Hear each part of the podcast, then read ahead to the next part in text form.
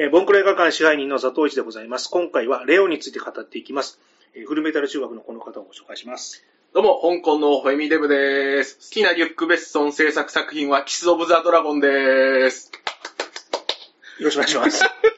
キス・オブ・ザ・ドラゴンの回ですか、今日は？いや、あのー はい毎年恒例の、はいあのー一人プレゼン会。お、今年は。はい。あの、ずっとジェームズ・キャメロンの映画ばっかりやってたんそうですね。エイリアンと。ははいでもうちょっと変えようと、趣旨を。お、おそうなんですね。はい。で、マニアックな作品じゃなくて、はい誰でも知ってる作品にちょっと絞ろうと思って、はい。あのーレオにしました。お、なるほど。あの、これだったら男女問わず人気があるんじゃないかなということで。そうですね。おしゃれ映画のね、なんかそんな感じです。ですよね。で、来週ランキングがちょっと下がってるんで、手こ入れもあ考えたな。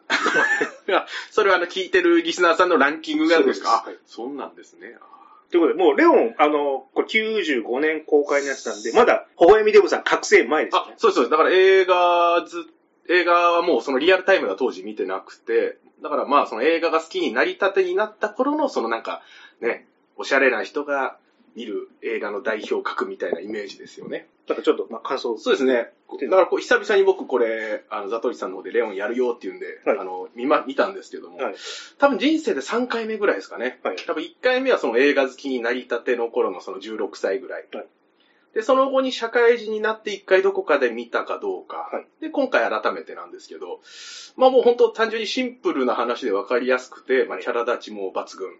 もう普通に面白かったっていう感じですね。ただあの、そのマチルダが、はい。その、ナタリー・ポートマンでなかったら果たしてここまで、はいね、こんな熱狂できるような作品になっていたのかななんていうことを感じましたね。あと、初見時に、この見た、このゲイリー・オールドマンが、のヤバさはい。が、今回僕3回目見た時にそこまで感じなくて、はいだからまあその初見時から20年経った今、あの、このスタンスフィールドですか？ゲイリー・オールドマン演ずるスタンスフィールド以上のやばいやつをこの世間でこのいろいろ見てきた、見てきたからかなと。うん。よくあの、このね、電車に乗ってもこの2回に1回ぐらいこのスタンスフィールドみたいなこのやばいやつってよくいるじゃないですか、はい電車の中に。だからもうね、あの、あんまりこの初見時のやばさを感じなかったというか、あ、こういう人いるよね、みたいな、いう感じで見た印象ですね。まあまあはい。ね、はいあの、スタンスフィールド超えの方に結構もう余裕でいるんで。はい。あまあ面白かったですね。いい映画だと思います。まあ、結構あの、映画好きですってあの、ツイッターで上げてる方でも、はいはいあの、好きな作品、画像で、はい必ずレオンか、はいまあ、ショーシャンクが入ってるんですけど、ああ、だからこれってやっぱ映画好きに結構比較的成り立ての頃におすすめされて見る映画のこの代名詞感はなんかあるような気しますよね。たまにはこういうのをベタでやっとかないと見放されるじゃないでちょっすか。とボンクラ映画館らしくないですよ。やっぱ今日はキスオブザドラゴンにしましょうよ。それいつもの趣旨になっちゃうでしょ、そジェッれだと。トに好きでしょ大好きですけど。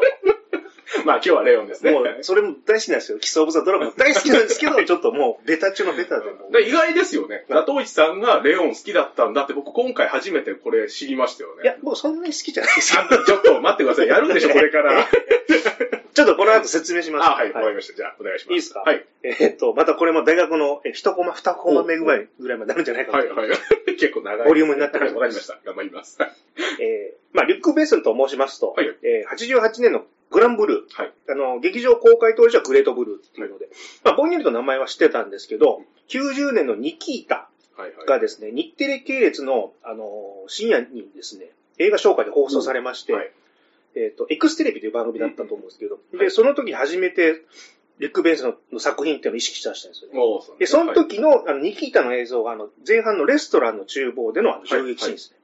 で、当時のフランス映画のイメージって、あの、静かだったり、小難しい、暗い、うんうんうん地味、恋愛話中心みたいな。うんうんうんあ、わかります。ちょっと雰囲気推しの感じですよね。はい。とは、まあ、随分違ってですね、あの、まあ、ハリウッドの映画に対抗できるゴリゴリのアクション映画が出たと思って驚いたんですよ。はい。その直後に KBC ラジオと九州朝日放送のラジオで、はい。中島浩二さん司会のはい。3P というラジオがありまして、そそれは映画を紹介するラジオ。えっ、と、それはまあ大体、あの、中学生、高校生が聞くようなはい、ラジオのワンコーナーであですね、はいはいはいはい。あの、毎週大杉さんが映画コーナーをやってまして、で、そこでニキータを紹介してたんですよ。はいはい。で、前半の展開を紹介してて、がぜん興味が湧いて、うんで、大杉さんの解説で、あの、嫁さんのアンヌ・パリを主演やってあ、た。はいはい。あの君のために映画を作るよとできた作品って言ってたのとうん、あと、ニキータの教官はすんごいいい男なんだけど、恋人役は銭湯の足拭きみたいっていう、あの、ジャン・ユーグ・アングラードをボロカスに言ってたのだけはちょっと覚えてる。よく覚えてますね。そんな昔なラジオの一コマを。これね、多分僕、ま、そのワンコーナー毎回テープに撮って、何回もあ、なるほど。聞いてたんですよリピートしてたんで覚えてるってことですね。でちなみにその、リに聞いた完成後に、まあ、あの、アンヌ・パリローと離婚してまあ、めちゃくちゃ恋愛サイクルが早い。はい、はい、はい、はい。で、その後ミラ・ジョボミラ・ジョボビッチとも結婚して、はいまあ、離婚してるんで、はいちょっとやってることはジェームス・キャメロンに似てるなという。職場で手出して、社社内恋愛みたいな体質ですね。まあ、ムキムキじゃないかどうかっていうぐらいで、あその趣味の女性がですね。はい。まあ、それはこっち置いといて。はい。まあ、近くでその、ニキータが公開されなかったんで、はいあの、レンタルビデオでチェックしたんですけど、はいまあ、初鑑賞の印象は、まあ、最初の3分の2はめちゃくちゃ面白かったんだけど、はい。結結末がいまいちちょっとわかんなかったんですよ。うんあの、恋人が手紙を破ったって、はい。教官に言うんですけど、はいその教官がニヤッと笑うし意味がちょっと子供にはよくわかんなくて。で、まあ、そのな映画の中で途中に登場するジャン・レノが演じる清掃人。はい。残酷で異常なキャラクターが強烈な印象を残したんですけど、はいこれあの、死体に硫酸をかけてお始末するっていう無茶苦茶な役で。恐ろしいキャラですで、そのうちの一人があの、死んでなかったんで、痙攣しだすんですよ。気持ち悪いな。結構語話描写な。ご話描写ありますから。はいだから直接映ってないけど、これは嫌だってなるほど。で、まあ、数年後、あのー多分ビデオデータっていう雑誌だったと思うんですけど、映画雑誌に、はい。ルック・ベッソンがニキータの清掃人を主人公にした映画を企画中っていう記事を読んで、はい。これでめちゃくちゃ期待大で待ってたんですよ。うん。で、今回調べて分かったんですけど、はい。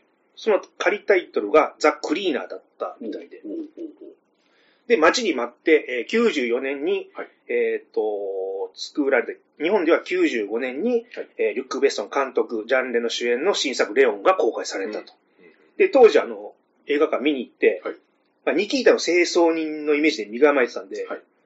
なんかすごい薄味だったんですよ。そんな硫酸かけるようなキャラじゃなくなってると、ええ。確かに。優しいですもんね、そうですね。基本はね、レオンは。で、まあ、アメリカの撮影なんで、まあ、母国フランスみたいに融通が効かないとこもあったんで、ちょっと縛りが多くて、うんまあ、こういう結果になっちゃったのかなと思って、なるほどですね。で、最初、うんと思ってたんですけど、はい。はいまあ、繰り返し見てると、まあ、これはこれでありかなと思いまして、で、96年に公開された、あの、レオン完全版あ。、そこで完全版になるんですか？あで、まあ、別村映画では結構、上位に入るぐらい、まあ、いいかなと思って、ーじゃあ繰り返し見ることで結構好きになってったんですね。というなるほど。感じでございます。じゃあ初見でガツンっていう感じではないんですかね。その徐々にみたいで、大体同い年の映画ファンとかも、やっぱりフランス時代のベストをしてるから、ぬるいなってやつ、な。二人ぐらいいました。ちょっとこの上ウじゃないけども、はい本国か、このね、あのメジャーに行った途端ちょっとこの薄味になってるよと。はいあなるほどね。やっぱグレートブルーの時のあれがないなって、なんか、魂がないみたいな。言ってたというですね。厳しいコメントですね。まあ、そのリュック・ベッソンなんですけど、はいあの、ベッソンは本作を初期のニキータで描いてたそのテーマを英語で描いた別バージョンであるとしてると。うん。で、特に主人公レオのキャラクターはニキータの、まあ、登場人物、清掃屋からの継承で、はいまあ、ベッソン自身レオンは掃除屋の血族であると言及したと。で、発端なんですけど、あの、完成されたニキータを見たジャンレノが気に入って、はいあのビクトルっていう役ど。なんですけど、はい。ビクトルのキャラクターがすごいと。うんで、題材の宝庫だと。うん彼だけをテーマに長編が一本十分取れる。僕のために脚本書いてくれないかと、えーリュック・ベッソンに頼むんですね。時間があれば約束しますと。うんで、君のためにビクトルを書いてあげる。うん脚本を渡したら、あとは君で何とかしてくれと。はい僕は監督をやりたくないからなってことで、まあ、約束はしたんですけども、はい。その後、あの、ベッソンがフィフスエレメントの、えー準備に取り掛かってたんですよ。そこでもうその動きになるんですかはいはい。ところが、あの、脚本の4分の1は技術的に不可能で、はいで、コンピューターの進歩はあと数年待たなければならなああ、かったなるほど。で。しかも予算がかかりすぎてたので、そうですよね。超大作ですよね、ええ SF の。えードルの値が下がるのをちょっと待うんうん待つ必要があったと。で、その間にレオンの脚本に取り掛かって、ただ、ビクトルと存在したのが最初の10分間ぐらいで、うんうんあの、愚かで邪悪な殺し屋で彼に言うことは別に何もないとうん。で、彼がアクセク仕事をし、手際良い作業に共感するといったことはそこまでだった。うんそこで彼を人間味を加えることにした。うんで、一人の冷血な殺し屋像の向こうに、一人の繊細な人間がいることを表してみる。で、14歳で殺し屋になって、15で命を落とす、えー南米の麻薬地帯の不良少年のように当てはめて、レオンは生き残って感情を失って汚い仕事しかできないようにされてしまった。で、レオンは人を殺し、岩のような非常な、えー、残酷か冷酷な殺し屋に心があるとしたら、彼に何を語らせることができるだろうっていうのを考える。でそこで、えー、レオンにとって可能な共犯者をできる限り想像してみた。まあ、男、女、若者、老人、犬、父親、兄弟、神、スター。で、それらの全てに成り代わることのできるものといえば、女の子という答えにたどり着いた。で、壊れやすく無垢で頼りない賢い、全てがレオにないもの。で、この二人を対比させる間にベッソンは興奮を覚えた。興奮を。ちょっとそこは、いや、そこは大丈夫か？っていや、これいけるんじゃないの？っていう、そっちの。そういう、そういう興奮ですね。ゲヘゲヘっていうものじゃないですか。はい。で、まあ、まあ、これほどに、えー、かけ離れて違っているのに、あの、同時に似通ってて近い存在だと。で、同じ愛を求めている二人。で、彼が生きているが死んでいる。彼女は死ぬはずだったが生き延びた。彼女は彼に命をもたらす。生を受け入れた彼は同時に自分の死を受け入れる。えー、命を与えるために死ぬという。で、30日後に、えー、脚本が完成して、そこでベストを我に返るんですけど、うん、この脚本はこれ、ジャンレノのために書いたんだって、自分のためのものじゃないと。で、脚本を書いてる段階でベストン自身がこの話に惚れ込んで、他の監督に渡したくなくなっちゃったっていう。やりたくなっちゃったと。えで、結局、ジャンレノにあの説明しに行きまして、はいはい、いいニュースと悪いニュースがある。お、出た。よかったですね。よかった。いい方はレオンの監督を見つけた。はい。それは僕です。はい。で、悪いニュースは、僕が監督するからには、この役を演じるのに最もふさわしい俳優を起用するが、それは君かどうかはわからない。えー、結構きついこと言い出して。ちょっと、ちょっと、ちょっとですよね、ベストン。で、まあ、ジャンルの、そのまあ、一応理解してくれて、はい、不満を漏らさず、あの、ベストの決断を尊重してくれたと。はい、後にベストンが、あの、こういう時の彼を僕は愛さずにはいられない。はい。一応言ってるくれいやいや、でもね、これはだってジャンレノがあったから、ある意味このキャラクターが生まれたっていうスタートですもんね。俺の手柄じゃないよっていう。なかなかエゴイスティックな。はい。で、一応ベッソンは考えられる候補をリストアップしました。はい。で、ロバート・デ・ニーロ。えー、アルパチーノ。えー、メル・ギブソンなど、えー、数人の人物をピックアップしました。そうそうたるメンバーだったんですね。しかし、この脚本に怯える人、憤慨する人、えー、他に興味を示してくれるが、ベッソン自身が十分でないと判断する人もいました。で、あのー、結局ジャンレのな、だったら、自分に全てを捧げてくれるだろうと決心。はい。はい、で、舞台はニューヨークで英語を使うんで、はい、ジャンレノが近くにいる方が心強いなと。で、ある日、ジャンレノを自宅の夕食に招きまして、えー、午後11時に、アルミ箔に包まれたデザートがオープンから取り出す、うん、されて、で、ジャンレノがそのアルミ箔を持ち上げたら、中身は脚本だったと。で、自分がレオンの役に選ばれたこと、そこで理解して、号泣。結構凝ったことやりますね。結構、この辺リュックブス粋なことする。なんか。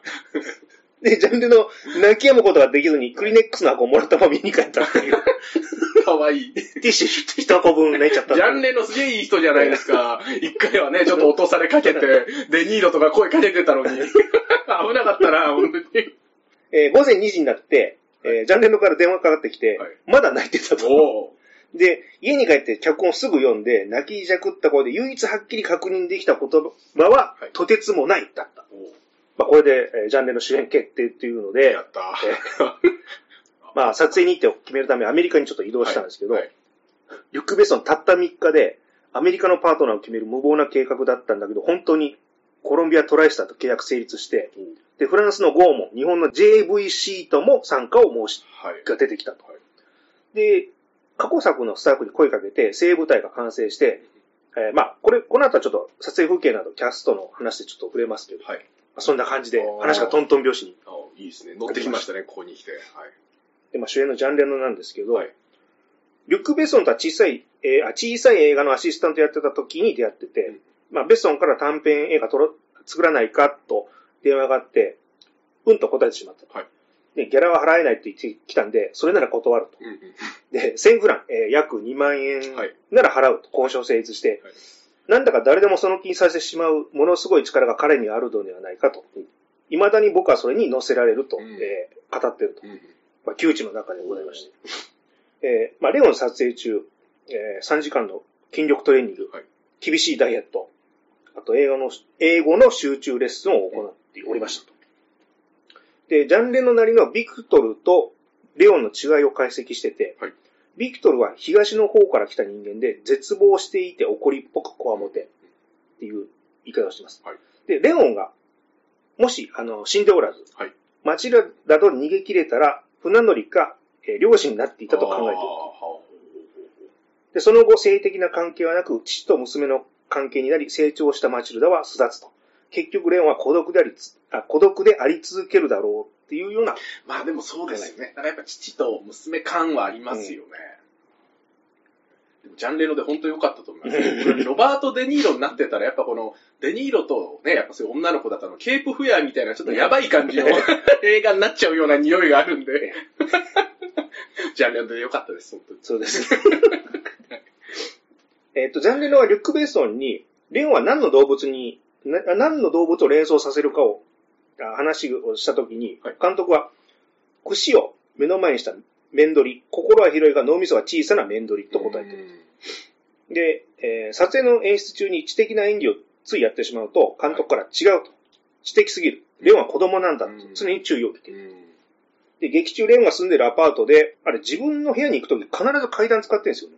ああ、まあ、そうだったですかね。日頃からあの、体を鍛えるストイックさとか、もし命を狙われた場合に、あの、閉鎖的で逃げ場のないエレベーターを使わないっていう主義にして、その隙のないキャラクターを表すようにしてたのかなとちょっと見直して、そうですよね。寝るときも椅子に座って、グラサン借りて寝てますもんね。肩も開けて。まあ、あとね、前半の感情を殺してるんで何を考えてるか全然わかんなくて、一旦あの、マチルダを初日止めたものの、はい面倒なんで打ち殺そうっていう選択肢があるじゃないですか。ますね。ちょっとあの辺はまだニキータの、あの、ビクトルの匂いが残ってるかな。キャラがまだ残ってる。まあ、続きまして。はい。ナタリー・ポートマン。はい。はい出ましたよ、この人。まあ本作で一躍有名になりまして、今や大女優、大プロデューサーという。あのー撮影3週間前になってもマチルダ役の決定が難航してましたと。へで、一人いい役者が見つかったんですけど、彼女は15歳でマチルダ役にはちょっと年齢が上になってたんで断念しました。はいちなみにその女優の名はリブ・タイラー。あリブ・タイラーも候補だったんですか？ああ、でもやっぱリブ・タイラーだとやっぱちょっと幼さというか、まだちょっと純粋さが、やっぱね、ナタリー・ポットマンのがあるから。うんああ、え確かに顔立ちはちょっと似てるんですけどえ、なるほど。年を取ってたと。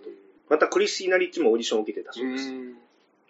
えっ、と、リック・ベッソンが日曜日に2000人の中から、えー選考されなかった参加者のチェックをして、2、3人再チェックのため選考に戻した子がいて、その中にナタリー・ポートマンがいたと。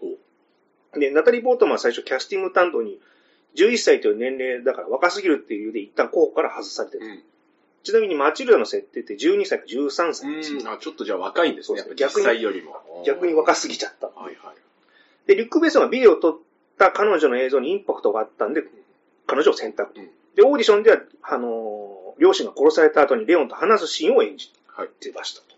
で、ナタリー・ポートマン選ばれたはいいんだけど、はいあの、保守的な親で、うんレオンの脚本を見て動揺してる様子で、まあでもそうですよね、きっとね。やっぱちょっとああいう恋愛感がありますもんね、男女。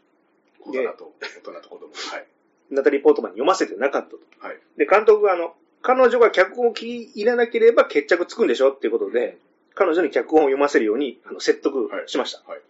で、結果、ナタリー・ポートマンは脚本を読んで気に入って映画に出出たいと言い出したと。よかったー。ここで 出なかったらアウトだったんですね。映画史がちょっと変わってましたよね。ただ、あの、撮影に入ると、あの、監督は彼女がシーンを成し得ないことをすごい恐れてたと。はいあの、仕事として泣いたり笑ったりしてもらわないといけないんで、はいどんなに小さな兆候でも見逃さないようにしたと。うんあの、疲れていたり、ため息を、ため息にこう気づくと、彼女の撮影を中断して、あの、ボードゲームとか、えー、ボールでリフレッシュ、リフレッシュさせていたと。あの、屋外シーンってこれニューヨークなんですけど、はい。えー室内ってパリで撮影してます。はい。結構話が前後しちゃうんで、はい撮影の。うん。子供にその状況判断させるのはすごい困難だったんじゃないかななるほどですね。あ私今何やってるのかわかんないってーいう。そうですよね。前後しますもんねね、その動きって。絶対これ時系列で撮れないから。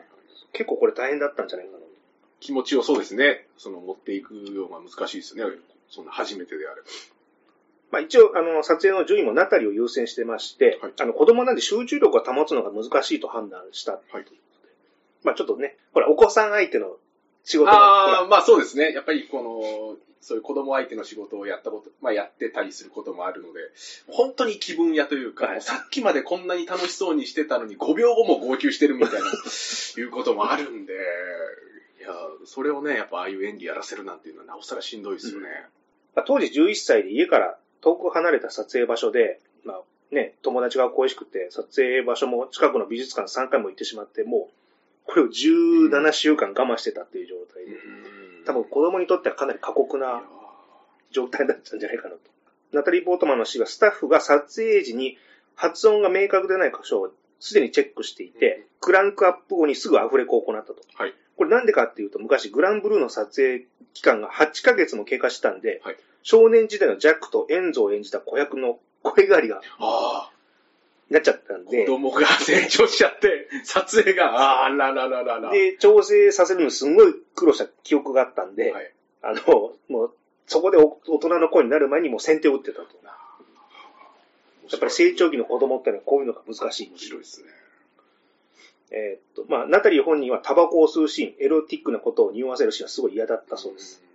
で、ジャンレノもタバコを吸うんで禁煙を進めてました。で、逆にあの、誰の真似をしてるでしょうかのゲームとか、ああ、の、水を。掛け合うシーンと、あれは即興でやれるんですごい楽しんでたそうですね。あと、銃を使うシーンがですね、あのー当時あの、ブランドン・リーのザ・クローの事故が起こった直後だったんですよ。ああ、はいはいはい。だから非常に怖がってたそうです。ああいう事件が起きるの。最近もね、ありましたもんね。えーアレック・ボールドビーの。はいまあ、当時のインタビューでですね、はい。これよくわかんないですけど、はい将来どんな職業に就きたい？女優って聞かれて、はいわかんない。10位か連続殺人犯になりたいと。あの、子供なんで意味不明という。連続殺人犯、あの、連続殺人犯役なんかやりましたっけ？ブラックスワンとかは違うか。違うか。そうですね。役でなんかやるやってやますねる、やる未来が待ってるんですかね？はい。続きまして、あのはいゲイリー・オールドマンですね。えっ、と、彼がドラキュラプロモーションの時期だったんで、はいあ映画の衣装担当者が彼のことをよくしてたんで、レオンのスタッフと会えるように手配して、はいで、出会ったタイミングで、もうスタンスフィールドの役作りを即興で始めたと。はいで、スタッフの前でまるで粘土をこう形作るようなイメージで、あの、動きや髪型、アクセントを変えてみたりと。つまりあの年でもう数多くの引き出しを持っていたような状態だったみたいです。はい。6時間ぶっ通して喋って、契約内容まで話が進んで、2日後にはもう基本契約にサインしてた。で、無抵抗、武器を持ってない女性を射殺する役自体、完全にスタンフィールスタンスフィールドの狂った演技がすごい良かった。はいはい。ただあれ、ドレッドヘアの部下が4歳児まで撃ってしまう時点で、あの、責任者として辞職者だと思うんですよ い。や、そうですよね。手はかけてないけど、ね、お前にでも責任はあるよってことですよね。監督責任がどう考えたって。まあね、話が進まないでその辺はスルーされてるっていうのはちょっと不思議なんですけど。で、考えたらあのね、スタンスフィールドの部下が弟の仇なのに、なぜかリーダーのスタンスフィールドが標的になってしまったっていう。実際はね、やったのは別の人ですもんね。まあ、町では前日のスタンスフィールドが父親と話していて、あと、まあ、弟を殺したっていう殺人現場を見てないんで、はいそうなるのかもしれない。で、結局、あの、麻薬取締局にマチルダが、あの、抑えられて、はい。捕らえられて、はい。レオンが助けに行った段階で、もう弟を、あの、殺したドレッドヘアの男死んでるんで、うん。あのまま街に出ればハッピーエンドになってたんじゃないかななんて思うんですけど、揉めなくてよかったですね。そうすると、あの、ゲイリー・オードマンの意味なくなっちゃうっていう。えーあと、まあ、ね、マチルダとかドレッドヘアのその部下に引き金に指をかけた状態で銃を向けて喋ってるっていうのもちょっと頭おかしはいい。役としてはなかなかいい感じ。うんあと、これ元ネタが結構有名なんです。はい。あの、グロリアっていううんうん。作品なんですけど、聞いたことあ、聞いたことあります。見たことはすいません、ないんですけども。はい。えー1980年ちょうどの映画かな。はい舞台が同じニューヨークで、うんあの、主人公はグロリアという中年女性。はいで、組織の、えー会計係を担当してた男が、えー FBI に情報を漏らしたため命を狙われると。はいはいで、会計係の男の妻とグロリアが友人で、うんあの、危険を察知して男の子と帳簿を一緒に預けるんですよ。はい。で、その直後に家族は組織に殺されて、グロリアは残された子供を守る羽目に。うん。で、レオンと異なって、中年女性はリボルバー一丁だけで組織と戦うんで、はい。すごい頼りなくて、いつ殺殺されるか分かんないって、うん緊張感と孤独感がすごい強調される。あプロではないわけですね。あでも一応仇じゃないんですよ。そこ、ちなみにその子供とその、グロリアのなんか恋愛模様的なものはないんですか？は ないです。その要素はないんですね。まあ冗談であのね、こんな若い男の子とね、あ男と寝れるなんて嬉しいわ、なんていうの は。そういう、そういうちょっとしたギャグはある。た だなんか母親とも息子っていうような関係に。もうそういうこと、明確にそうなってるんですね。えー、まあ街中を逃げ回っても追っ手が来るんで、あの、ホテルを転々としてると。はいで、レオンの場合ってスタンスフィールド一味にちょっかい出さなきゃ問題ないんで、グローリアの方がちょっと緊迫感はあるかな。狙われてるわけですよね。グロリアってシャロンストーンでリメイクされてるやつですよね。ありますよね。それはなんか結構出来がいいらしい。あ、そうなんですか。へえ。あとは、あまあ、この辺がちょっと作読みて思ったこと。あの、お前がこの国にや、この国へやってきた時にまだガキだったが、女で辛い思いしたろっていうセリフ。はい。で、復讐は良くないぞ、早く忘れた方がいいっていう、実は自分と交際してた女性の悲劇につながる伏線が、うんあれ結構うまいな。うん。はい。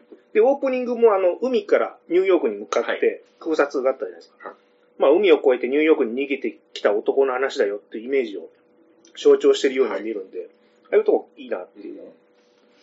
あと、マチルダはタバコ吸ってたの注意してたじゃないですか。今あれ、もし自分がやったらね、こっちが警察に捕まるんじゃないかっていう、確かに。不審者でね、世知辛い世の中ですよ、本当にもう。タバコ吸ってあかんぞって、ってあの、なるやつが。言われますね。もうどうね、あの、注意してかわかんないもう。そういう時代じゃないんですよね、今ね。はい子供にね。スマホで撮影とかしたら余計ダメ。もっとダメです。ダメですはいもっとダメです。事案ですね。はい。これ、これ僕だけですかね。はいビーズカーテンがあると、はいスタンスフィールドの真似して、あの、こ開の真ん中のこれね、これ、あーまあ、これなんて言ったらいいんですかね、これね。クパーってやるはいクパーって、その表現やめてください。あの、平泳ぎのね、そうそうそう平泳ぎのあれみたいにね。あわかります。ちょっとやりたくなりますよね、これね。はい えーあ僕だけ、大丈夫ですか？それはいいですか？いや、でもなんか、スタンスフィールドのムーブはちょっとやりたくなるんですね。フリスク食べるときとかも、やっぱちょっとああいうなんか、ガン決まり状態で、やっぱね、やりたくなっちゃうじゃないですか。すいません、僕あの、入社投資、フリスクでよくやってました。上向いてカリッて。やべえやつだ。影響受けてんなと思われますよ。えっとはい、台所に豚を飼ってるって言ってたシーンですね。はいはいあの、豚のデザインされたダベーつかみを出してくるんだけどモ、ノマネのやつですね、はいハヤブタの。はいただ思いっきりなんかあれ滑ってる感じがして、ちょっとレオンのよ、ね、そのちょっと子供っぽさのあれなんですかね。まあその時のレオンには、器用に子供を慰める術なんてないし、まあ普通の大人ともコミュニケーション取れてるのも怪しい感じなんで、まあそういう不器用さを表してるシーンとしてはわかるけど、ちょっと見ていて辛いから。ふがふが言ってましたよね。豚ちゃんのモノマネ。あと、まあ誰の真似でしょうかゲームではいモノマネ。あのコーナーいいですね、モノマネコーナーは。あの、マドンナ、マリリン・モノ、チャップリンをしてなくて、ジーン・ケリーでやっと分かったっていう、その年までどこに隔離されていたのかがすごい不思議っていう。一応テレビ家に置いてあるんですけど、全然見てない。映画さんは言ってますもんね、ねちょこちょこね。で、今度自分がモノマネっていう時は、あの、ジョン・ウェインのモノマネで、はい。あの、リバティバランスを打った男っていう、逆に分かんないよ、それっていう。あれは、あれは答えれてなかったでしたよね。マチルダもね。イーストウッドって言ってましたね。これもちょっと滑ってる感じがして。はいあの、リュック・ベストにとって、はいあの、ベタなアメリカのイメージがこれなのかなっていううん感じがするんですそうかもしれないですね。で、これってあの、後のシーンのロシアンルーレットの対になってる演出なんだけど、はいこれ、あの、もう少し笑いのシーンがうまくいってたら、いいコントラストになってうんたかなと思うんですよね。で、ロシアンルーレットのシーンってものすごい緊迫感があって、はい前のゲームが楽しい場面だったら、余計に観客があの、街では死んでほしくないっていう気持ちを引っ張れるんじゃないか、はいはいはいねちょっと滑ってたから。え ちょっとクイズ出していいですか？はい。フルナビ、フルナビ、ふるさと納税。親方でしょ、それ。最近、大体鷹の花親方やればもういいと思ってるからだ、統一さんは。もうやめましょう。えー、僕、になりたい。いや、もうじゃ、誰だ？もうじゃ、JC でしょ？我らが、ジャッキーでしょ？おい、刀、腹くくれよ、お前。殿、殿でしょ、殿。あの、森社長、さんっていう。その、レオンに負けじとこのモノマネコーナーも、ボンクラ映画館でも必ずありますからね。長く生きないよ。あのね、男子さんですか？この前のザ・ノンフィクションの時の男子師匠。ちゃんと、今一応動きもやってくれてましたね。はい動きと顔までやってくれてるんで。海流、アシラマスター。これ初めて、初めて見ましたね、それは。アシュラマンは。アシラメン、怒りって いや、もうこれ、これもうモノマネポッドキャストを立ち上げたらいいですよ、これもう。本当に。映画ポッドキャストこれ、まじゃなくて。マチルダに見せて誰だって言われたい。それは、それマチルダにはちょっとついていけないんで、申し訳ないです。はい以上です。今日のモノマネコーナー、以上です必ずやってくるからなはいえー、鉢植えのことを聞かれて、あの、答えるシーンで、はいあの、初めてレオンが、マチルダに対して笑顔になるんですよね。ここでやっとなんか二人の距離感が縮まってるのがわかるなっていうのと、あと、ガムトリックのシーンで、はいあの、修行シーンみたいなのあるんですよはいはいはい。あれ、レオンもマチルダもあの、あの、階段の手すりとか壁をペタペタ触ってるんですけど、あれ、指紋で足つかないのかなっていうのすんごい、プロ感はあんまないですよないですね。なんかね、あのバディ感はありますけど。あれ気になってしょうがないんですけど、あと、まあ、マチルダが単独でスタンスフィールドを襲撃しようとしてトイレでバレちゃうシーンがあるじゃないですか。はい。あれ、荷物を床に置けって言われて、あのピザの箱をトイレの地面に置くんですけど、はい。次のシーンでその箱がオフィスの机の上に置いてるんですよ。はい。で、紙袋の中に大量の拳銃があるよあるよりもはい、ピザの箱を上に置いたことはすごい気になっちゃうんですよね。トイトイレに落ちた。ええ落とした。あの、男子トイレに向かってションベ跳ねまくってるから、それを置くのかよ、という。意外に、あれですよね、立ち、あの、おしっこって飛び飛んでますね。飛びますからね想像以上にね。あの、時々ひどいとこあるじゃないですか。もう暴れてしたのっていうぐらいの。僕、中国で働いてる時に中国のショッピングセンターのトイレで、ちょっと片田舎のトイレとかなんかもうやばかったですよ、本当に。ねジャプジャプなってましたから、もうやめてみたいなところも何度もおしっこしましたね。はい、すいません。は いえーあの、レオンがシャワー浴びながら傷口を縫合するシーン。はいなまあ、ハイリスク、ハイリターンの世界だから、怪我した場合は、まあ、医者に行けず自己負担なんだろうなと。うんうん逆にトニーもあの、闇医者抱えてなかったんだっていう。一人ぐらいいてもいいんそうですよね。ああいう組織にやっぱ必要ですよね。怪我することもあるんだし。あと、マチルダを助けるために麻薬捜査局にあの、入り口から単独で乗り込むんだけど、はいあれ簡単に救えてるともちょっと脚本がないんだっていう。もうちょっとひねってくれと。せめて裏口とか屋上からね、あの、オープニングみたいにやりゃいいのになと思って。まあ考えたら、ま、レオンがマチルダを助けるために冷静さを失ってるっていうのを表してるのかなと。あと、トニーが本当にレオンにお金をまともにやってたのなんかかっていう。見てると、僕もこれ今回見てて気になったのは、なんかちょっと裏がありそうなキャラにも見えなくもないんですよね。なんかね。読み書き知らないからちょっとごまかしてないかっていう。貯金くすねてるみたいにね。まあね、あの、結局物語見てたら、スタンズフィールドの元で依頼を受けて、そのレオンに掃除屋としてや使ってたんだけど、その報酬をまともにレオンはもらってないまま、ああいう質素な生活を送ってったっていう。かわいそう。なんかストイックすぎてなんかね、あの修行僧とか修道士みたいにも見えるんですけど。で、結局トニーはね、スタンズフィールドに口割っちゃうじゃないですか。はい。で、その結果レオンも死んでしまうし、うんなんか、いいように使われてたんじゃないかなって、ちょっといいね。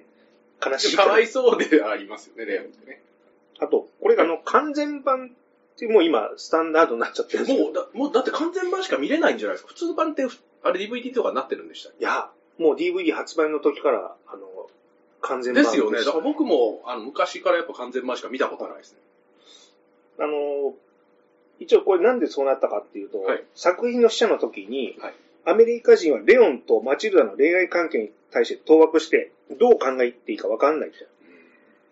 で、レオンがサディストで性不能者でない、なくてはならないが、その兆候がないと。うん。で、逆にレオンは思いやりに溢れてて、マチルダに優しくて彼女を守る。うん。で、アメリカ人にとっては、愛とセックスが一対のもので、うん。切り離すことができないんだと監督は受け取った。はい。で、ペットを愛するとき本当に愛してるでしょうんでも性的な意味はないですよね。うんうんで、それはそうだけど違うことだと。うん。それは動物の場合だって全然会話が通じなかった。で、レオンは子供の愛は純粋で大きくなるに従ってそれを失っていくことを説明してうん、で、レオンとマチルダは二人の子供で、彼らが愛し合ってるからこそ窮地を切り抜ける。つまり、レオンは子供の設定なんだって言ってるんですよ。で、アメリカ人はその説明で映画の中のレオンを行動を思い出して、12歳のえー子供の精神と感情を持っていることがやっと思い当たってくれた。ただ、監督がこのような反応するのはアメリカ人だけだろうっていうような意見を取りました。当時ってこれ、レオンってその見方で日本でされてました？その、このお大人と子供の恋愛観的な、そういうみ、あんまり？でも、器用じゃない大人っていう受け取り方をしてあましたよ。で、物語後半で、マチルダから愛の告白を受けるシーンで、はい女になろうとする少女と子供のままの男との間の感動的で繊細な瞬間、その矛盾から感動が生まれると監督は考えていたと。で、ただ、アメリカではこのシーンを違った目で見てて、はい。一斉に抗議の声が上がった。あの娘はセックスしたいんだ。はいまるでメス犬だと。彼はノーというのをためらってる。サディストだ。という、レオンとマチルダにメス犬とサディストという名が与えられたと。ひどいな、それはそれで。でまあ、リュック・ベストの怒りと同時に打ちのめされた。はい。あの、怒りは彼らがこれほどまでに低能で原始的で心の機微を理解してないこと。うんで、打ちのめされたのは、大衆に向けているにもかかわらず、彼の、あじ彼らが自分の言わんとしていることを分かってくれなかった。まあ、説明が悪かったんだろうなとは一応言ってるんですけど。だからでもあのシーンって確かに、まあ、ギリギリのところ攻めてるなと思いましたよね。はい初体験の話みたいなことも確か、マチルダ側から、お姉ちゃんから聞いたんだけど、初体験は好きな人とやるんだよみたいな会話ありましたよね、はい確かね。そう。だからそれを、ああいうふうに大人のレオンに振るっていうところに多分今アメリカの観客がちょっと、うん。まあドキッとしたというか、あれですけど、確かに難しいですよね。うんそういうふうに思わ思う人もいるのかもしれないですね。一応アメリカでは1000巻の劇場で上映するか、はいニキータみたいにヨーロッパ映画として100巻の規模で上映するかっていう選択肢を迫らはいれて、。はい。で、結局スタッフから、あのシーンのせいでこの映画が大衆に歓迎されないことが分かったろって説得されて、はい。再編集しましたと。切られたんだ、そこで。で、そういうシーンがカットされて、はいあの、脱出する際の、あの、通気口のところで愛の告白のシーンってなるんですけど、うんうん観客にはこれが好印象だった。はい。で、監督にとってはたった一つのカットで高評価を得ることが馬鹿らしくなって、うんうんもう転職しようかって思うぐらい。あら、転職まで、え転職まで思っちゃった。で、結局その、一番最初に出たアメリカで公開されたバージョンが国際バージョンとなって、はい。で、後にあの完全版としてあ、もうできた、え作られた。したと。まあでもその100、ね、あの、ヒットしたからですもんね、これは。ねまあ良かったといえば良かったのか、結果的には。ただその、最後のドレス着てはいの話あるじゃないですか。あのはい完全版で復活した話。はいあの、故郷で何があったかっていうのを説明するから、これいい話だと思うんだけどな、と思って。まあ、いや、でも僕も完全版でいいいいと思いますけどね。やっぱ必要なシーンじゃないかなと思いますよね。やっぱりうがった見方しちゃうもんね えートリビアをちょっと、はいえご紹介させていただきます。すいません、もう、はいえー最初に出てくるコールがある、リュック・ベストの嫁の、えーマイウェン・ル・ベスコっていう、そうなんですか。えーと、フィフス・エレメントの青い歌手です、ああ、あの人そうなんですね。あ、同じ人なんだ。ちょっと特徴的な顔の方ですよね。でもなんか、リュック・ベストの好きな顔ってなわかります、んとなくわかります。だからミラ・ジョボビッチもちょっと近い感じのですよね。で、その、マイウェン・ルベスコによると、はいえー映画の一部はリュック・ベッソン監督との彼女の恋仲だった時代に基づいていると。はいで、彼女が11歳の時にベッソンと出会って、15歳の時に恋に落ちていると。で、当時のベッソンは32歳。はいで、17歳の時にベッソンとの間に一女を設けて、うんで、レオンの娼婦役の時はもうすでにベッソンの奥さんだった。うんニキータの掃除屋から発展したレオンだけど、ニキータのハリウッド版リメイクはアサシン。あ、そして、おブリジット・ボンダー主演です。キス・オブ・ザ・ドラゴンのヒロインですね。拾ってくるな。はい。ただその掃除屋がハーベイ・カイタルを演じてるんですけど、はい。パルプフィクションでも掃除屋ザ・フルを演じてるっていう。あ、じゃあそれのアサシンの後でしたっけ、ねパルプフィクションあれって。92年 ?93 年あ、じゃあタランティーノそれ見てってことなんですか？可能性はああ、そうなんだ、あのキャラって。ハーベイ書いてるわ、へあと、スタンスフィールドはベートーベンの評論とか、他の音楽家の話やってるシーンはあれ全部アドリブです。はい。ああの、数回撮影されたんだけど、テイクごとに違うセリフを披露してる。はい同じ年にあの、不滅の恋、ベートーベンでベートーベン役をやってたんで、リサーチしていた知識を活かしたあ。のかもしれない。頭に入ってたからと。あと、スタンスフィールドはマチューダの父親に近づいて匂いを嗅ぐシーンは予定になかったんですけど、はいあの、マチルダの父親役を本当に緊張させる、あれいい効果になってたって。アドリブだったってことですか、これは父親役を演じたマイケル・えーバダルコの証言で残っています。仕掛けてくるんですね。本番中にやり、やりそうな演技派の俳優ですね。受ける方はめんどくさい本う。当ですよね。えーさっきそんなことやってなかったのに何こいつ匂い嗅いできてるのって思ってるんでしょうね。でもあのシーンいいいいですよね。あのキャラが出てますよね。スタンスフィールド。あと、スタンズフィールドの部下役の、あの、ビン・ディーゼルにすごい似たスキンヘッドのああ、いった。見ましたかね。はい。キース・エイ・グラスコーっていう人がいるんですけど、あの、アメリカンフットボールの選手に憧れて、マイナーリーグに所属して、俳優にも憧れて、あと、消防士との、えー二足のわらじで生活してたんですよ。うん。で、30過ぎて映画に出演して、レオンで注目されたと。はいただ、911のテロでニュー、ニューヨーク市の消防士として出動して活躍するんだけど、うん貿易センタービルの崩壊で亡くなったそうです。あら、あと、マチルダが家族が亡くなっているのを見つけて、レオンのドアに助けを求めたーはいとき、あ、あのシーンいいですね。泣けなかったんですって。うんで、ベッソンがスタッフにミントオイルを彼女の目にスプレーさせることで問題を解決っていう。それは聞きたくなかったな あのシーンめちゃくちゃいいシーンですよね。やっぱあの、助けてっていう懇願するマチルダを、ね、レオンが助けるのか、うんって悩みながら助けるシあの、私これ聞く前、すごい演技うまいのかなと思って、惚れ惚れして見てたん。ですけど、天才子役感が。いやもう、それ聞きたくなかったわ、今これ。ただ単にミントスプレーかけられただけで。えっと、彼女は後のインタビューでとても痛かったと証言してまそす。りゃそうでしょ。だからあんだけ泣いてるわけでしょ。で、それ以降は痛い目に遭いたくないんで、はいあの、演技の訓練で自然に泣けるようになったっていう。おじゃあ、要するにこの女優、ナタリー・ポートマンを作り上げたのがあのミントスプレーなわけですね。あリュック・ベッソンの功績はすごいですね。ただ単になんかもう、仕置きがひどすぎた。あれがなかったらブラックスワンでもね、泣けてなかったわけでしょ？ああ、すごい。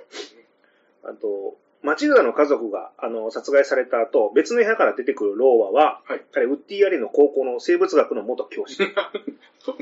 そんな情報知らなかったね。えっと、オムニブス映画のニューヨークストーリーっていうのの、ウッディ・アレンの監督作に出演しています。えっと、あと、ま、ナタリー・ポートマンの喫煙シーン。両親が心配して、あの、監督と吸ったり吐いたりしないように厳しい契約を結んでました。あと、トニー役のダニー・アイエロは自分の膝が好きでないという理由で、衣装のショートパンツを履くのをためらってたんですけど、結局本編ではあの説得されて履いてます。なんで、膝が気に入らないの意味がよくわかんない。そんな人いるんですか？なんか、なんかね、もう大大の男があの短パンは嫌だっていうのはあるんじゃないですか。いや、膝出したくないっていうことなんだあと、レオンが見てたジーン・ケリーのいつも上天気って映画は、はいえー本作はですね、日本ではソフト化されてません。うんなので、本編見れません。これはあ、そうなんだ。えーアメリカ版の DVD はありますけど。あと、ネットに書いてて面白かったんで、ちょっとこれ紹介しようかなと。はいあの、マチルダがノックの合図。はい2回、1回、2回っていう。うん212は物語が展開されるマンハッタンの電話の、えー市街局番。うん。あと、マチルダがスワットに教える嘘のノック。はい3回、2回、1回ですね。はいモールス信号にすると D、I、E になると。つまり死を意味してる。面白い。面白いですね。えただこれよく調べたら、いツートントン、トントン、トンなんですよね。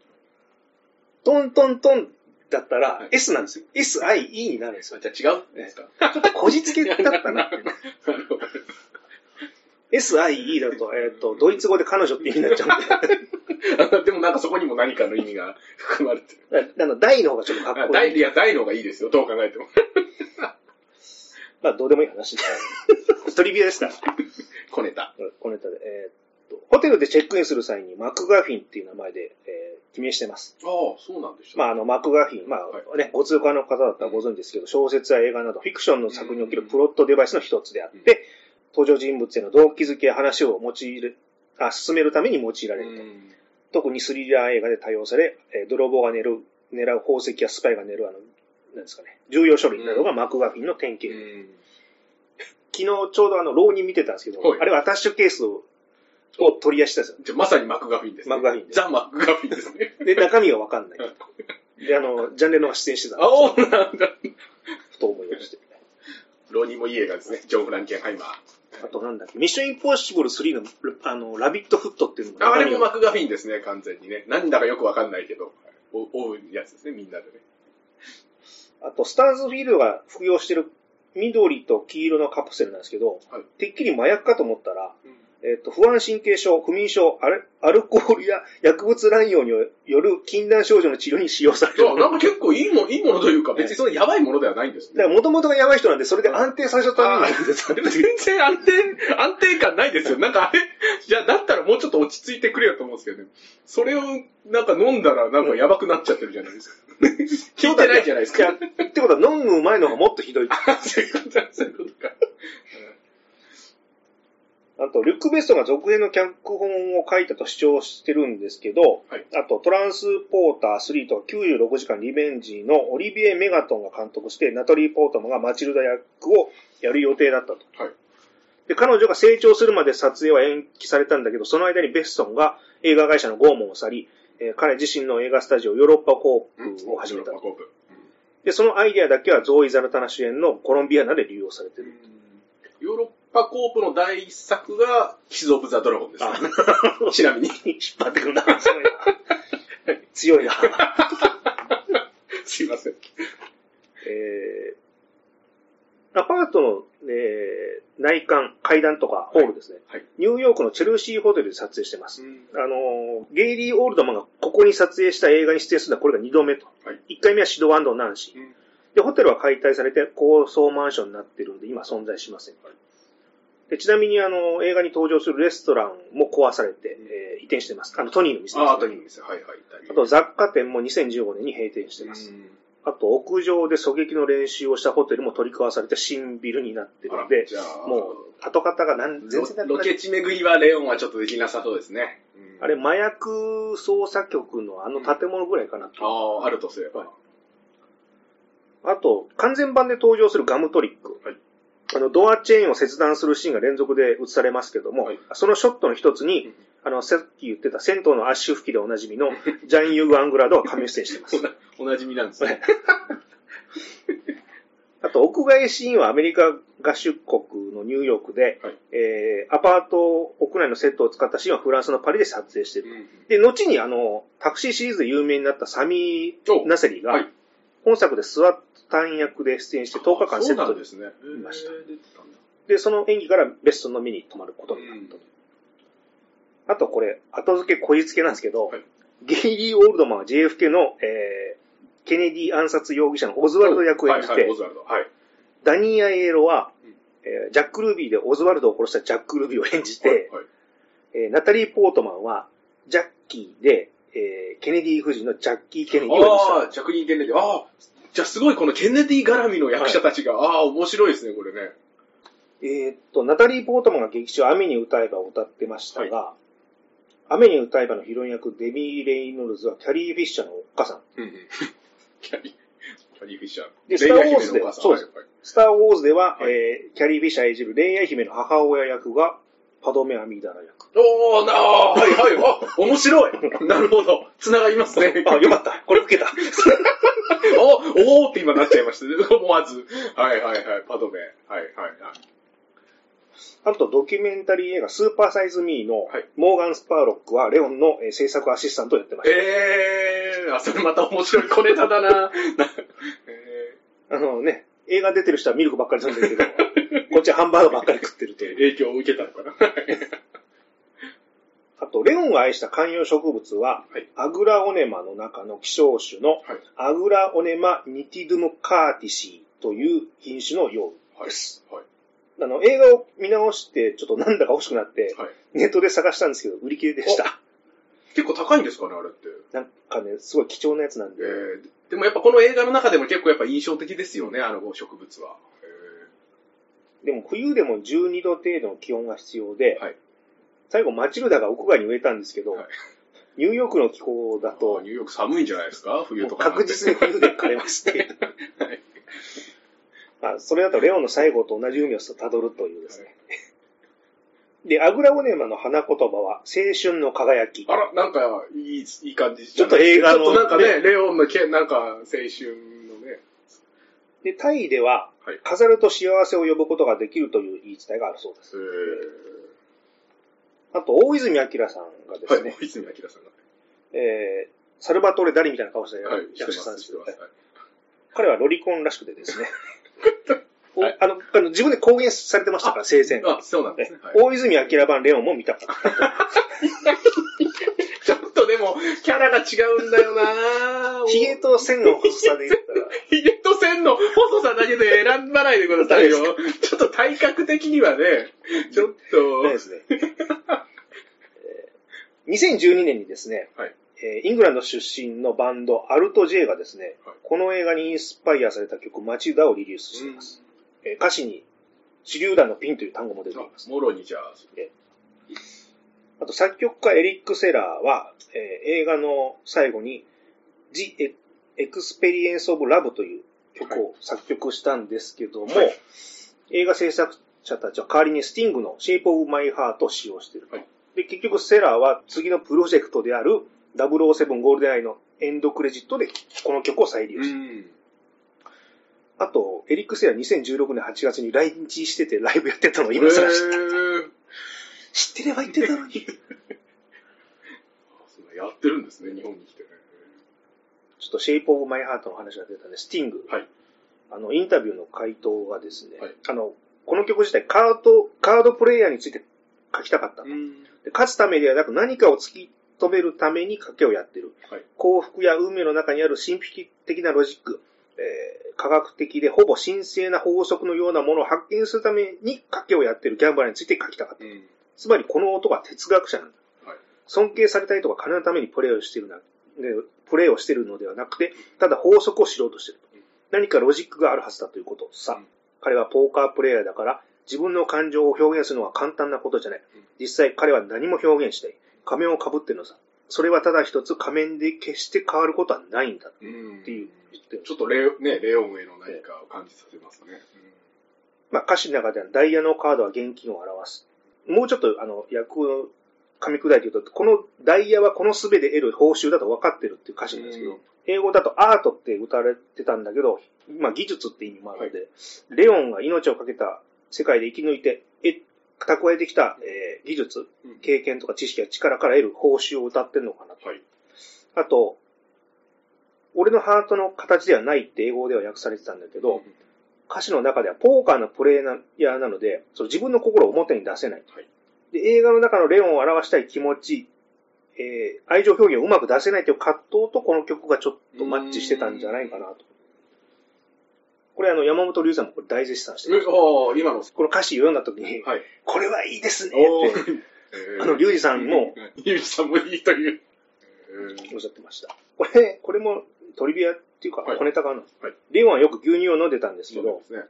あの、スティングの父親は牛乳配達の仕事をしてたそうです。こじつけにも程があそそれ言えたら何でもけ繋げられそうな、でもいい、いい小ネタですね。あと95年のリュック・ベッソンのサブウェイのキャスティングでは主演にスティングは予定されてたというぐらいですかね。はい。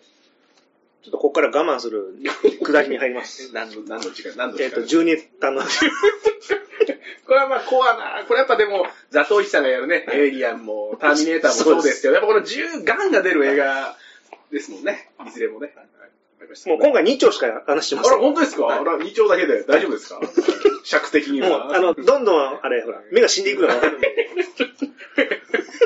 いや、まあ、ガンマニアのね、ためにお送りしましょう。すいません。えっ、と、ベレッタ 92FS、あの、レオンが持ってる銃ですね。はいあの、ベレッタっていうと、リーサルウェポン、ダイハード、男たちの挽回以降、アクション映画に数多く登場するイタリア製の、えーオートマチックなんですけど、えーレオンが持ってるベレッタって、あの、先がちょっと長いんですよね。うん。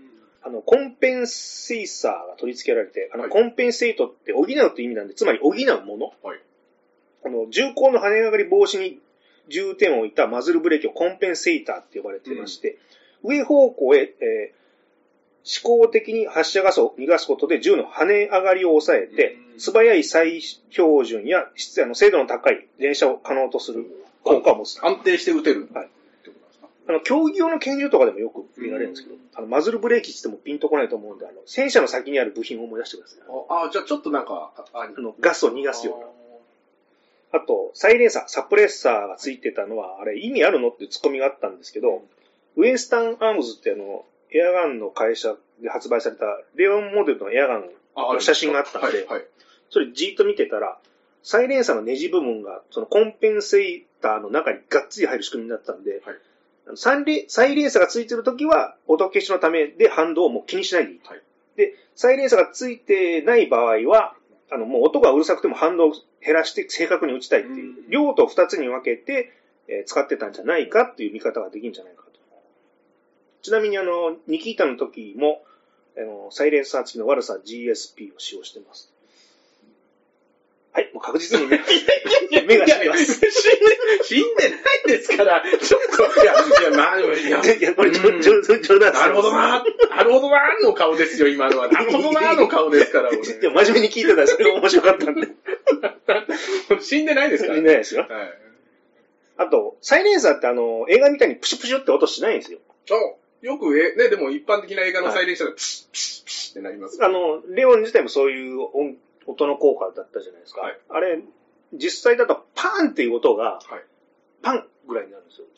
じゃあ、あんなプスプスじゃないんですね。あの、YouTube とかで調べれば本物のやつ見れるんで、なんかイメージとしてあの、パーティークラッカーの音ぐらいになる。じゃあ結構、ちょっとうるさいじゃないですか。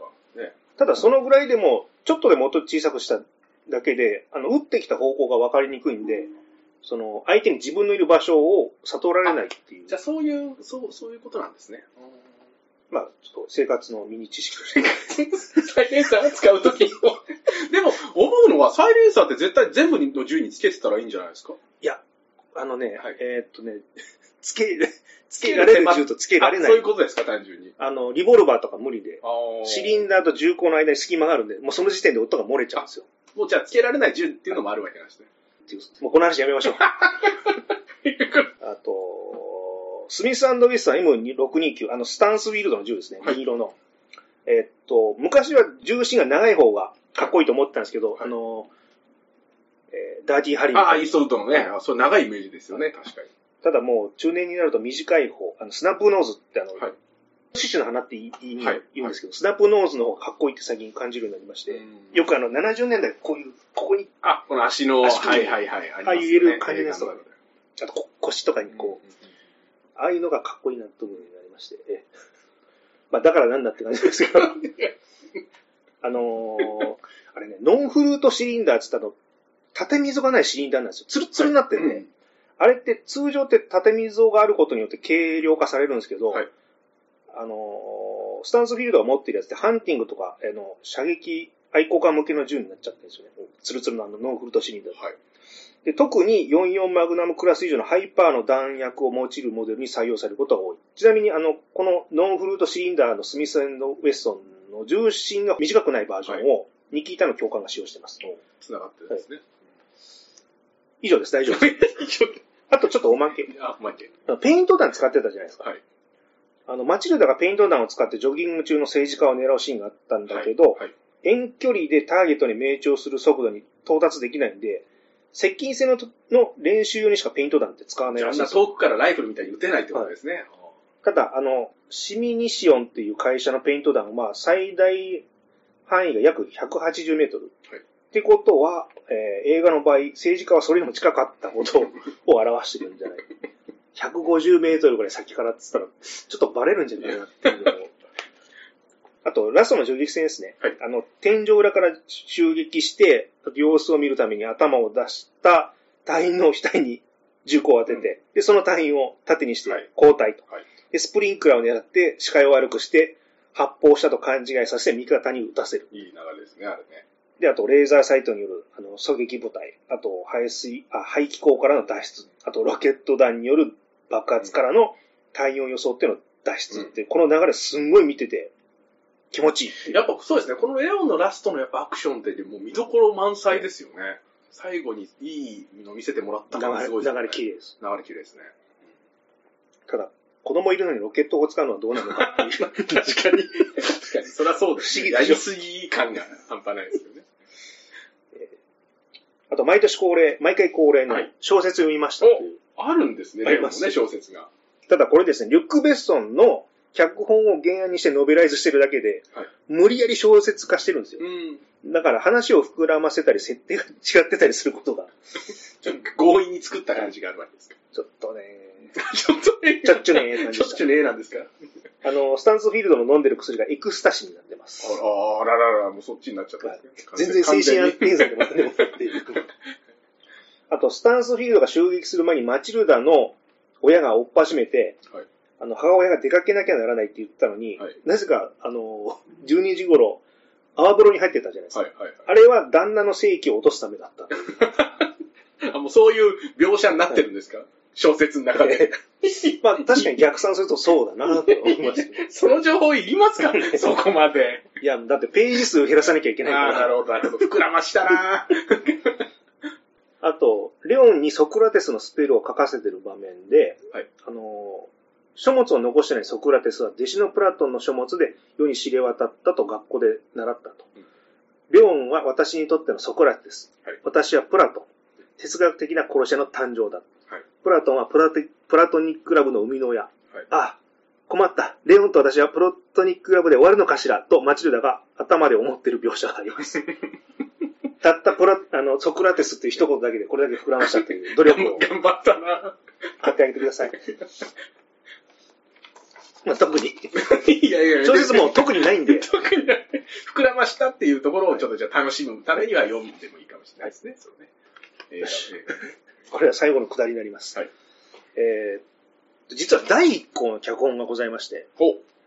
あのちょっとハイライトではい。ご紹介します。あ、お願いします。あの、マチルダにライフルの訓練をするシーンですね。はい。えー相手との距離を測る方法で、指まで見えたら50メートル。うん手しか見えなかったら大体80メートル。腕が胴から離れるのが見えたら120から130ぐらい。うん。形がわからなかったら撃たない。うん確実じゃないからだ。うん5分の1の確率で外す可能性があるうん。契約は絶対だ。5回のうち5回を当てるとアドバイスをする。ベストのこういう描写がなかなかいいと。あと、出入り口の暗証番号を解読する訓練シーンもありまして、はいえー時間に余裕がある場合は、夜になるのを待って、番号ボタンにススを吹きかけておくと。はいで、誰かが入るのを待って、どのボタンを押したか見に行くと。うん。で、4つか5つの番号が分かったら、あらゆる組み合わせを試すと。面白い。で、実行するのは怪しまれないために、1時間に1回、1分以内。うんただこれ、4パターンとして、4の4乗なんで、256通りあるんで、そんな、そんなね。根気強くやって で、この説明やってる時に、あの、男は出入り口に来てしまって、怪しまれて、警察を呼ぶぞって怒られるシーンなんですけど、で、彼が、あの、保身用のスプレーを取り出そうとした時に、あの、レオンはサイレンサーで2発撃つと。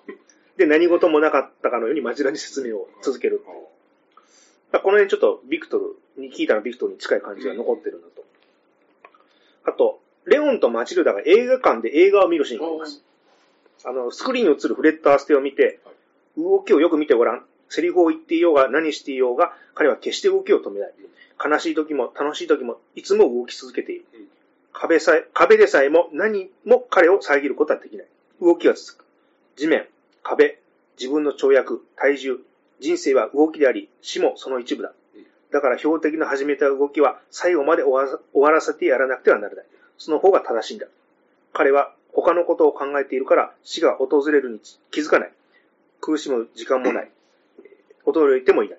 そんなことを考えている暇さえない。気づくことなく死を迎える。自分の始めた動きの中で死んでいくんだっていう、あの映画の、映画を見ながらそういうアドバイスをしてるシーンがあります。あと本編にもちょっとあったんですけど、あの、マチルダが腹筋に飽きてテレビの前でエクササイズをしてる場合ありますね。お姉さんがやってたやつですね。ねえー脚本にはその続きがありまして、はいあの、マチルダがついに勝ち、レオンがテレビの前で音楽に合わせてエクササイズをしている。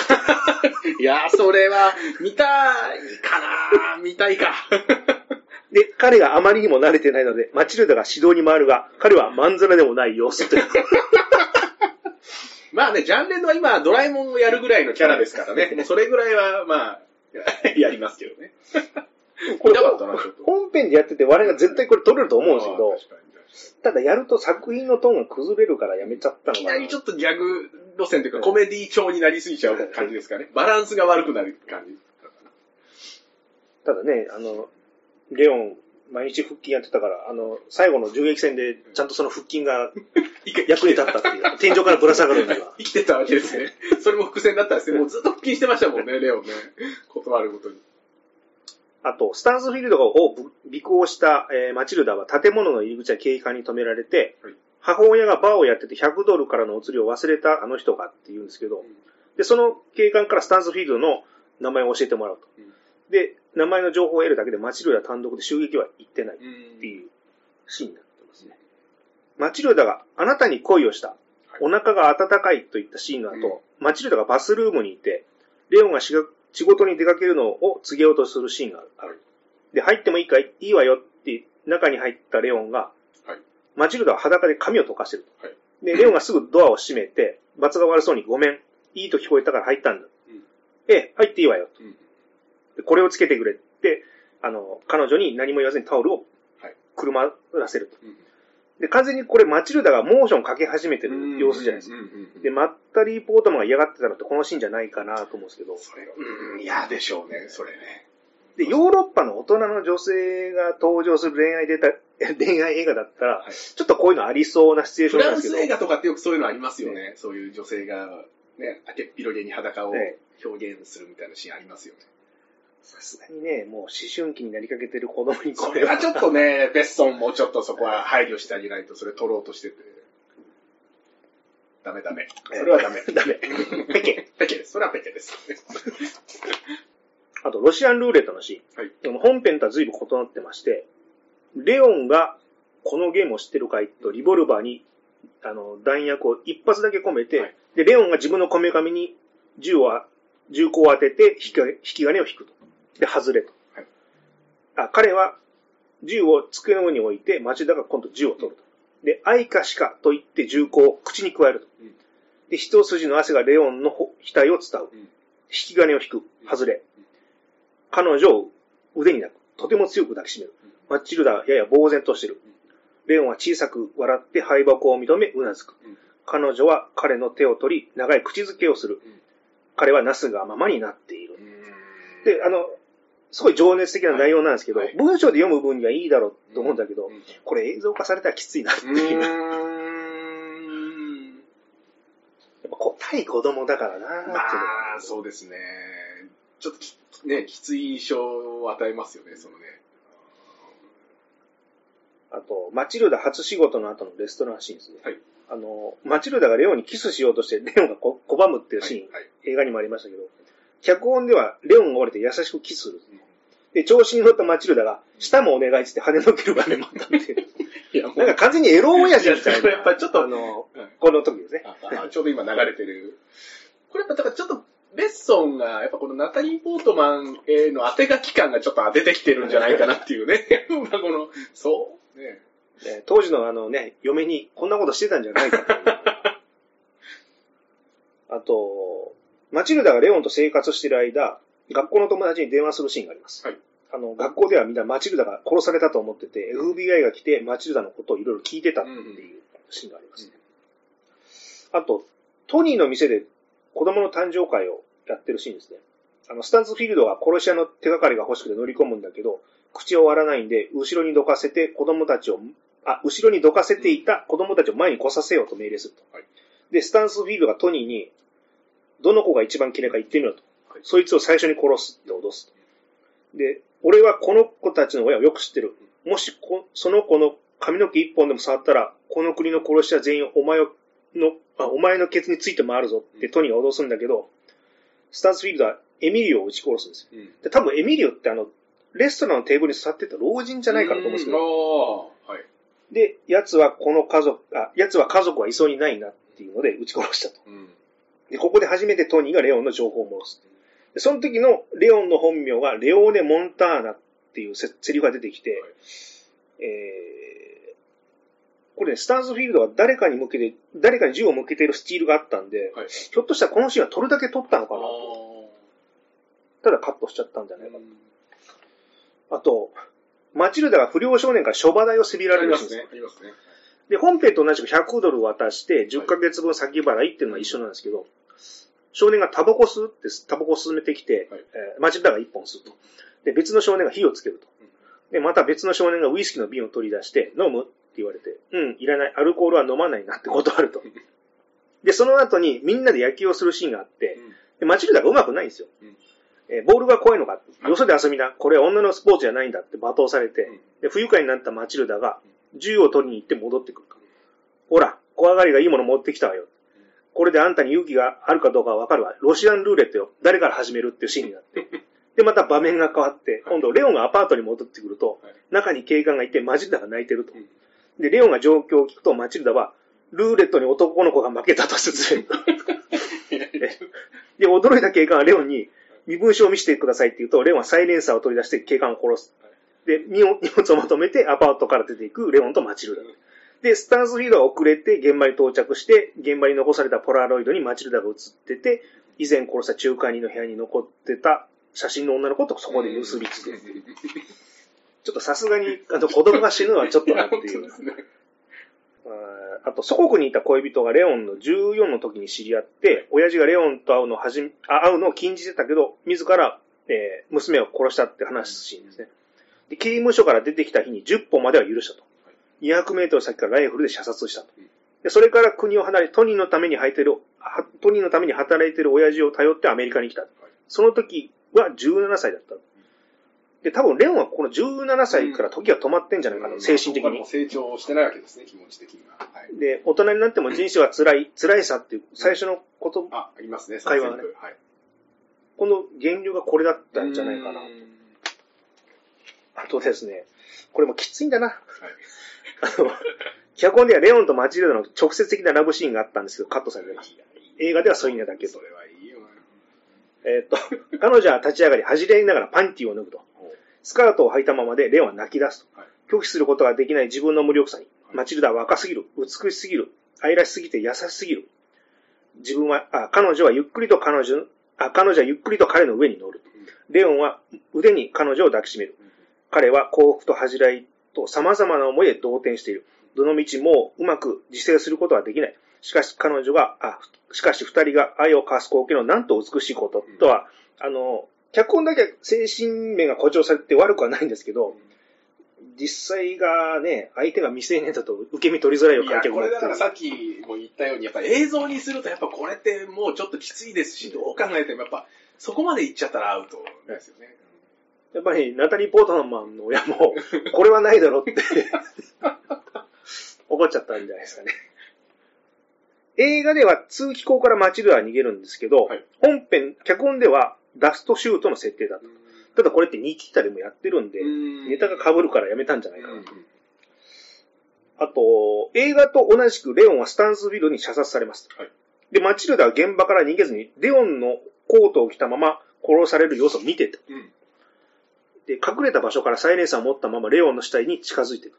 で、白いシーツの端を持ち上げると、レオンは少し血だらけだが、その顔は優しく安らかだ。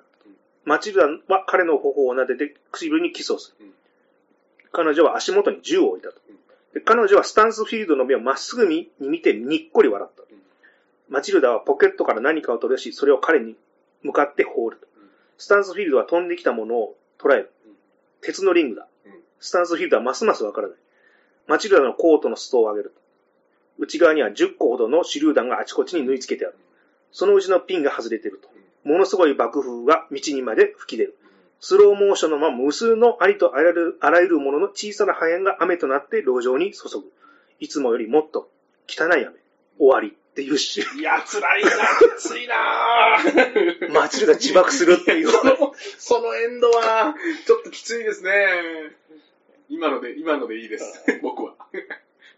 でも、なんか、完全ね。私、あの、まあ、秘伝で終わるっていう意味では、これもまあいいかなと思うんだけど、最後にもうマチルダとレオンが行くということですよね。ただ、後味悪いなって。ねいや、それ、ここまでのね、愛される作品になったか、そのラストで。きつ、きつい話ですね、それは。いやえー、すごいな、リュック・ベッソン。多分まあ、ベッソン自身も、そのはい観客はマチルダの狂った殺人者の変貌をしたっていう感じにも取れるじゃないですか。はい、たはい。だ、ね、受けないだろうなと思ってそれをやめたんじゃないかな。ちょっとね、これは、ハードすぎるでしょ、それ、ここまで。こんな、ハッピーな感じね、打賞はあったのに。以上でございます。間に合った。あ、よかった。すみません。いやいや、これぐらいね、ちょっと早め、巻き、巻きぐらいで。でまとめ、まとめ、いいですいいですか？はい、大丈夫です。なんか、い言いたいことは僕ちょこちょこ入れてたりするんですけど。あ、一つだけじゃあ気になったのが、あの、マチルダのセリフで、レオンとコンビを組みたいから、っていう時に、その、ボニーはクライドと組んだ。はいテルマはルイーズと組んだ。はいっていうセリフあったじゃないですか。で、ここでこのテルマルイーズっていう映画が、なんかそういうこの、なんかバディものの表現としてこの、このマチルダが言うっていうところに、このテルマルイーズってすごい映画だなと思って、じ時間的には多分テルマルイーズが92年とかで、レオンよりもちょっと前なので、はそんなね、3人、2、3年ぐらい前の映画をそういう例えに出すっていうこと、テルマルイーズすごいなっていうのを思った次第です。はい。あでもこの間劇場で、そうです。去年だったかな、午前10時の映画祭、テルマルイーズやってて、これ僕人生で初めて見たんですけど、はいこれものすごい、これはえーもう映画でですね。僕まだ見てるんで。あ、本当ですか？これはちょっとぜひ、あの、僕ら映画館でも取り上げるべき僕一本だと思ってますので、よろしくお願いします。いいですか、はい、大丈夫です、大丈夫です。はい。うんまとめと言いますか。はいあの、公開当時ですね、はいナタリー・ポータマンがあまりにも可愛くてですね、ロリコンの気持ちがな分かりそうになりそうに。親方風で言うのやめてもらっていいですか？いいですか？親方風で。で、あ、いかんいかん俺が好きなのは片瀬里乃さんだっつって一生懸命こうね、自分を戻そうとしてなるほ、ど、はい。こっちゃまじゃないぞと。ずっと葛藤してましたよ。まあでもわかりますよ。可愛いですもんね。ただね、ナナタリー・ポートマン当人はそういう風に見られるのがすごい嫌だったらしいんで、どうもすいまませんでしたっていう。この場を借りて。バカみたいな、みたいな。えーただそのね、年齢差カップルは数多くいるんですけど、この映画の場合はタブー中のタブーじゃないですか。はい。で、しかしそれでも人を愛する感情を殺さずに生きているいけるかっていう問いもちょっと面白い。うんうんで、第三者から見たら気持ち悪いで終わるかもしれないけど、うん当人にとっては真剣な場合もあるだろうしね。はいうんあでも本当は手出しちゃダメですよ。親方で言わないでください。あの、12歳っていう大人になりかける微妙な年なんで、はいその子供の顔を見せたり、はい一瞬の大人の顔を見せたりっていう、そのナタリー・ポートマンのすごい貴重うなん一瞬を切り取った奇跡的な映画だなっていうのももはい思いました。確かに。大林信彦のね、この原田智代とかを撮った、やっぱあの、あの感じに似てますよね。あの時のナタリー・ポートマンがフィルムにあるっていうことですよね。でまあ、世界中で人気のある作品だし、年齢差のある恋愛話を絶妙なバランスで完結させてるんで、これもう一歩間違えたら、キモいおっさん映画になるんだけど、いや、ほんだから、今作れるかっていうのもありますよね。もうダメでしょうね難しいですよね。これ多分この映画作られないですよね、今なら間違いなく。あとまあ、キャスティングの妙で、ジャンレノだったからこれをか、それを感じさせなかったんじゃないかな。確かに、それがさっき言ったようにデニーロとかアルパチーノだったらきつかったかもしれないですね。と、もう大人よ。あとは年を取るだけ。俺は逆で年だけ取ったがこれから大人にっていうやりとりがあったじゃないですか。はい。あれ、なんか男女の精神年齢をストレートに表してるきついセリフだなと。ね、男っていつまで経っても、あのね、子供のまんまなんですよ。で、好きな人ができてもね、うまく表現できなかったりとか、あの100%の力で優しくできないし、言葉にも出しにくいと。まあ、照れもあるんですけど、はいあの、感情表現の下手さ、うん言葉にしなくてもわかるっていう行間読みの文化がちょっと弊害になってんじゃないかなと。うんで、後から考えて、いかにも日本人にマッチした内容なんじゃないかなと、そういうところ。あと、男って、女性に育てられるとこあるじゃないですか。今の、今、モノマネなんですか？今のも心から、ザトシさんの心から、あ、俺もちょっとしっかりしなきゃなっていう時が、ね。あいや、心から言ってた感じが。なんか今、体重の乗った発言でしたね、今ね。すごいね。わかります。女性に育ててもらってますからね。なんか今回見直してそれ、ふっと思って旬となっちゃいまして。はい。マチルダに育ててもらってましたもんね。うちも、あのね、12歳ぐらいの女の子が家に来ないかなと。やめ、やめてください。本当そういうのダメ。ダメ。そういうのダメ。まあ、改めて見直して、あの、ベタなんですけど、はいそのチャプターごとのエピソード、エピソードが綺麗にまとめてられてて、はいで、後に出てくるエピソード、エピソードとこう、対になったりっていうか、観客に伏線ですよって気にさせないテクニックがずば抜けてうまいな。うんあと、カットカットの構図がめちゃくちゃかっこよくて、本当この頃のリュック・ベッソンは才能があったなと思ってですね。この頃のとか言わないでもらっていいですか？この頃のって。今、今あんまり噂聞かないなっていう。まあ、でもリュック・ベッソンのね、最高傑作は、まあまあまあ、のヒップホップ、まあそのね、かつてのグランブルーとかもあれですけど、確かにね。レオンはまあ、みんなが見て面白いっていう映画でしょうね。もうフィス、フィフスエレメント見たとき、あれ？と思う。これ最近見ました？フィフスエレメント。いや、もう全然最近見てないですいや、僕この間たまたま見たんですけど、は意外に面白いです。いいですか？意外にいいです、意外にいいです。むしろそれ以降の方がちょっとベッソンはやらかしてるの多くないですか？瞑想しだして。瞑想しだして。だって引退するみたいなことも言ってたりしましたよね。まあでもね、ベッソンはね、もう、でももうグランブルー、ニキータ、レオン作ったらもまあこの3つがあったら、でもリュック・ベッソンのやっぱ功績って僕ね、あの、そのヨーロッパコープを立ち上げて、結局その、例えばあの、96時間とかあるじゃないですか。あれって結局やっぱリーアム・ニーソン、ああいう演技ができる人をああいうバリバリアクション映画に出すっていう、まあある意味このよ今映画の中でも結構あるじゃないですか、はいそのパターン。これ確立したっていうのが大きいかなと思うし、レオンって多分だからその、ある意味96時間のああいう演技ができる役者さんにアクションをやらすっていうものの源流は多分、レオンにあるような気もしますけどね。う、で、あの、プロデューサー能力もむちゃくちゃあるなはいはいはいはいその、タクシーもそうだし、はいえーっと、トランスポーター。トランスポーター、あ、そうですね。あ、そうか、脚本、プロデューサーとしての手腕。なんかそっちの方が今はな、あれですよね、リュック・ベッソンって、イメージありますよね。監督というよりも制作者というんですか、プロデューサがね、ですよね多いですよね。あぜひ、ニキータ。